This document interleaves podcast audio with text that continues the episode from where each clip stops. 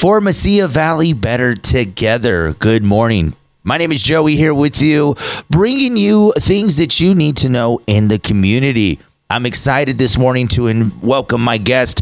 Always have a great time when he stops by. Joining us from the Bureau of Land Management, we got my good friend Bill here with us. Good morning, sir. How's it going? How are you doing? Hey, brother, it's been some time since we had you stop by. How are things going with you? Things are going real well. Back in the saddle again. We're starting the year off right, and there's a lot of things as usual going on with the BLM, and so that's what I wanted to drop by and let the public know of some things that are going to be happening. And we always appreciate it, especially, you know, we love our lands, you know, we just such beautiful atmosphere that we have here in southern New Mexico, and a lot to get to this morning. Definitely a lot of news for those that are listening this morning, things that you need to be aware of in the community, as of course we are, you know, in the middle of February, but there's always some things that are going to be happening, and we appreciate you joining us and, you know, getting us up to date with what is going on.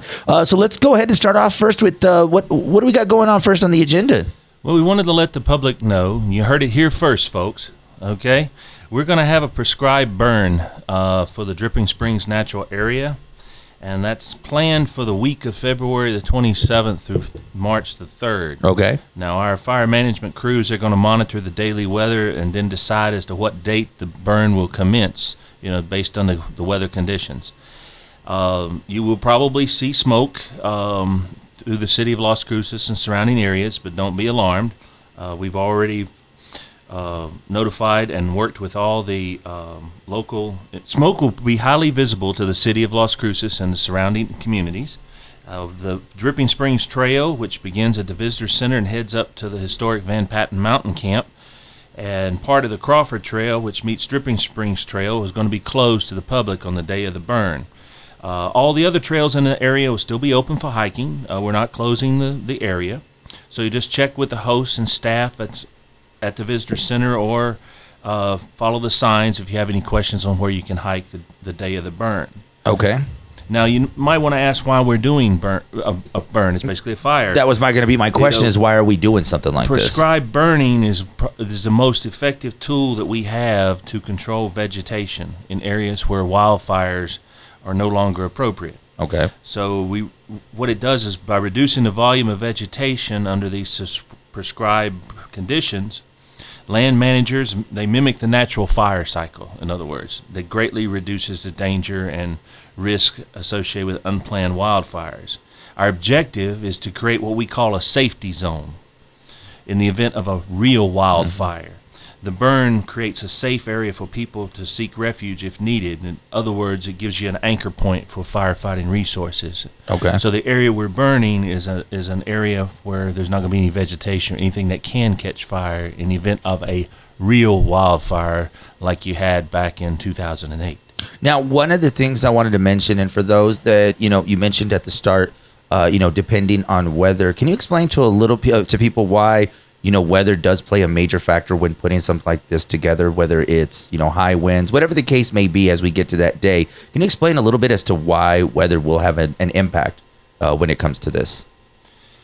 Well, considering the grasslands that you have and the vegetation that you have, you don't want the very high winds to be able to blow the actual fire into the other parts of the natural area and start a real wildfire. Yeah. This is basically where we're just starting little fires, and they'll burn and they burn themselves out, and you char the land. It's not a real big roaring flaming fire. It's just sporadic points throughout. Yeah, and I think this is important for people because, you know, if there was to say high winds that day, you know, it's like, well, why didn't they do this? It said there was going to be smoke. Well, at least they know it's something of a controlled, it needs to stay controlled at all times. So like you said, it doesn't get out of hand and then turn into something that could be dangerous to the crews that are executing these control burns. That's true. We're going to have about 20 BLM firefighters and personnel that's going to monitor the fire, because we also have two other fires scheduled that week, prescribed burns.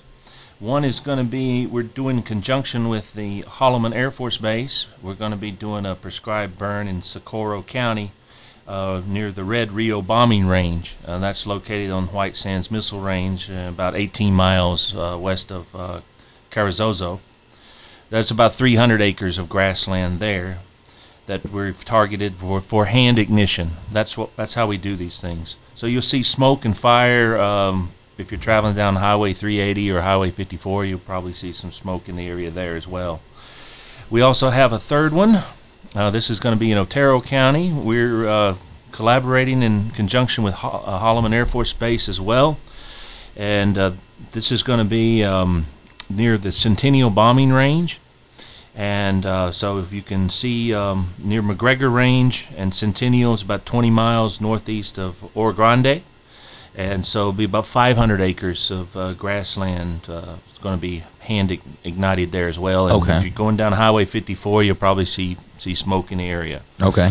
So we just want to let the public know, if you see smoke in the area during that week, we're doing a controlled prescribed burn, and we've already coordinated with all the interagency partners and county officials and city officials to let them know what's going on. I was going to mention to you, there has to be definitely a process that you guys go through when putting this together. It, like you mentioned, making sure the authorities are aware, making sure that everybody's in the loop, and also letting the community know that this is happening, because with the community not knowing about something like this, people could see smoke and think that it's a actual fire, and they're, alerting, and that way the community knowing what's going on. I always think that's a major, an important thing for people to know, especially because, we want to make sure that we're taking care of our lands, and obviously it's in good hands with you guys.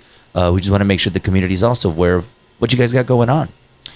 Yep, we do. And so keep us following on our Facebook page, but you also can go to another website. And there's also some good information on this website too, particularly if people who have smoke sensitivities or respiratory problems. Go to the following website. It's nmfireinfo.com. That's basically stands for New Mexico Fire Information. Okay. And that's put out by the state and the New Mexico Environmental Department. And that's a site that we use and post our information on there as well. And you can get some other information on there.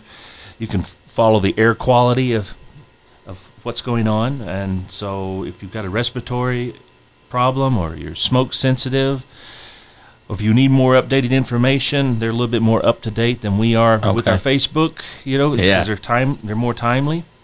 But that is a good website to go to. Excellent. And once again, these dates, can you just run them down really quick for us again? That is going to be the week of February the 27th through the 3rd of March. Okay. Depending on the weather conditions and how things are, we're not unsure as to what date. We didn't want to set a set date because it may be a red flag day. Mm-hmm. So that's why we picked the whole entire week. Okay, for our crews to do what they need to do. So that window, just a heads up to the community, around that window is when you're going to see these burns that will be taking place. What else we got going on? What other good news do you bring to us? Well, let's bring some good news. Okay. We talked about burning things. Let's talk about what are some good news that we have? We'll change the topic. Well, the springtime's around the corner, so we've got the start of our Artists in Residence program.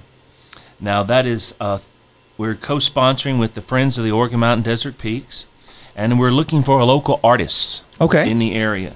That this program actually helps educate and promotes the appreciation, protection, and preservation of our natural and cultural resources on public lands. It's a residency. What it does is it gives an artist and the public an opportunity to interact.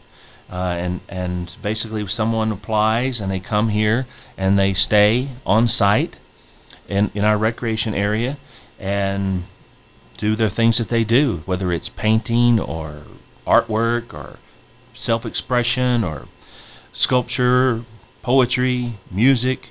There's endless possibilities. Nice. So whatever artist we're looking at that will apply for the residency, once the residency is completed, the artist gets a $500 stipend, and they do a community project. Usually it's a community-wide public event to where they can come out and do a demonstration or a workshop. And then the completed art project is used to promote the monument. Okay. So it's a way where we can do a celebration of the long, diverse history that we have here in the Las Cruces area.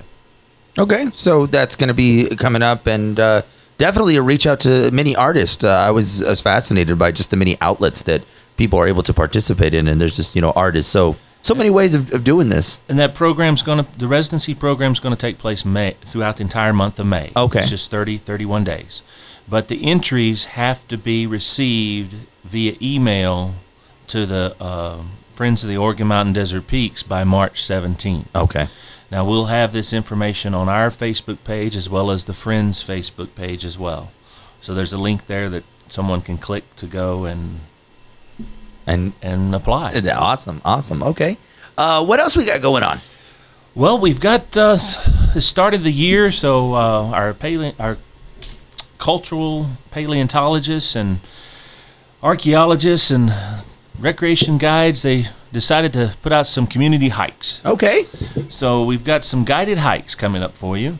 So you can step back into the past of the Dripping Springs Natural Area, for example. We've got one coming up on March the 11th at 9 o'clock. That's for the month of March. Last month we had La Cueva. So we've got Pena Blanca coming up, Picacho Peak, Fillmore Canyon. All this particular, every month we're going to have a different guided hike. You know, 2 to 3 hours, fairly relatively easy hike where people can just come out and enjoy their public lands. We also have another one, our Prehistoric Trackways National Monument. As a matter of fact, February the 18th is going to be the one for February at 9 o'clock. So that's where you can come out and see the guided hike and see how the land was 286 million years ago. I always thought that's cool. You're walking on the floor of the ocean and seeing all of the fossils of the microorganisms. But our paleontologist Colin Dunn's going to be there, and that was a really good community event. We're going to have a hike every single month throughout the year at the trackways. But then our other archaeologist is going to have other hikes throughout the rest of the monument. So just stay tuned to our Facebook page. We're going to have one every single month. So if you can't make this month's, there'll be one for next month. And one thing I wanted to mention to you, Bill, is your Facebook page. Very informative, especially when it comes to a lot of last-minute things. Something happens and the community needs to know. I know in the past when, you know, say something needed to close, your Facebook page is very informative at letting people know what is going on in that moment's notice. So talk a little bit about the Facebook page as far as people connecting to the Facebook page and looking for that page to stay connected with you guys. It's real easy. Just do a search for the Bureau of Land Management, Las Cruces District. Yes. And you'll find us right there. We've also changed the hours of operation for our office on Mark West Street. So you have the times that are there. You have an email that you can public email. If you need to make comments or ask questions, you can do so right there. But it's a pretty good, I'm very fortunate to have this social media outlet available to me in the district, because not every district has one. Most of them are at the state level. So we are very fortunate here in Las Cruces to have a social media outlet. You know, and we're very fortunate for you, because bringing us this information, you know, being able to chat with you about our lands and, you know, talking a little bit about the hikes. I think it's great, especially for those that move to this community, that are fairly new to the community.